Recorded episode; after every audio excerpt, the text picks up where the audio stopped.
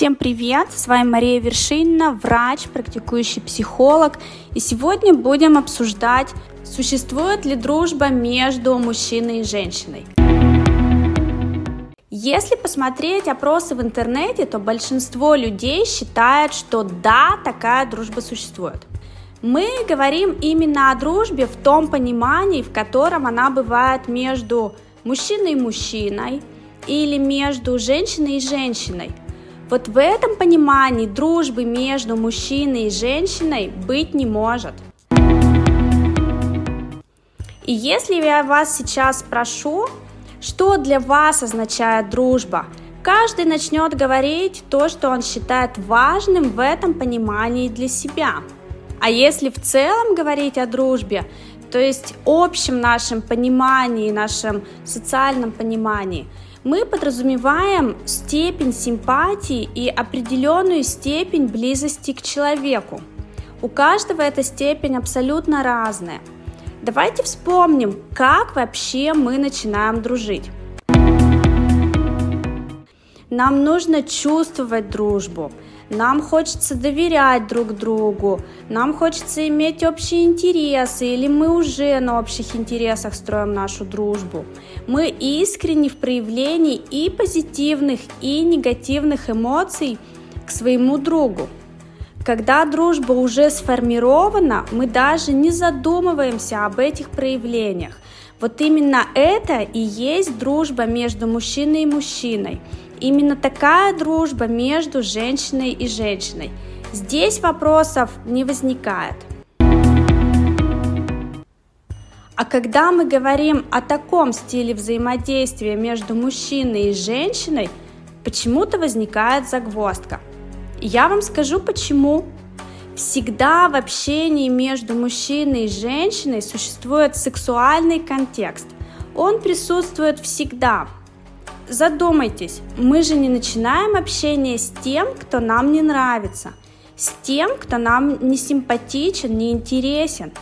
Сейчас можете говорить что-то наподобие, да он вообще внешне даже не в моем вкусе, не симпатичный или не симпатичная и так далее. Можете говорить, что у нас только общие интересы или мы друзья только по работе, поддерживаем рост компании и так далее – при этом вашу физиологию, вашу биологию никто не отключает во время дружбы и не отменяет. Мужчина и женщина были созданы совсем не для того, чтобы дружить.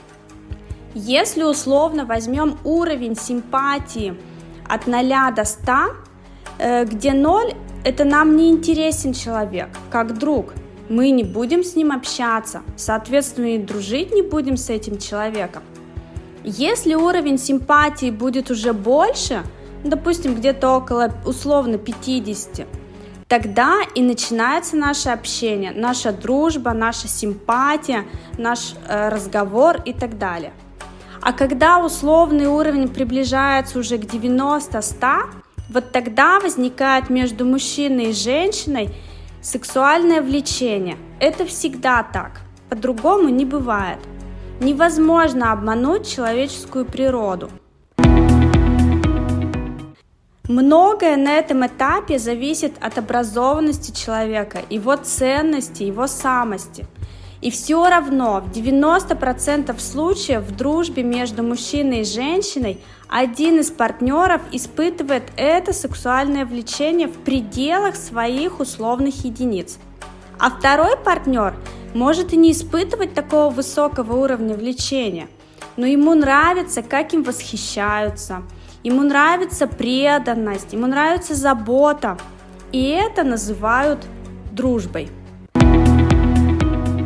А если у вас уже есть дружеские отношения с противоположным полом, старайтесь их не испортить именно сексуальным подтекстом.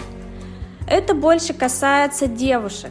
Не провоцируйте своего друга флиртом, заигрыванием, кокетством, иначе это будет расцениваться как призыв к действию со стороны вашего друга. Знайте меру в откровениях своей личной жизни. Это с подружкой вы можете сколько угодно обсуждать свои притязания, фантазии и так далее. А если вы действительно дорожите дружбой с мужчиной, избегайте таких тем в общении.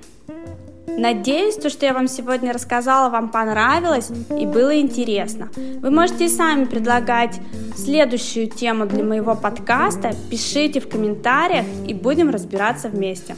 Всем пока! Thank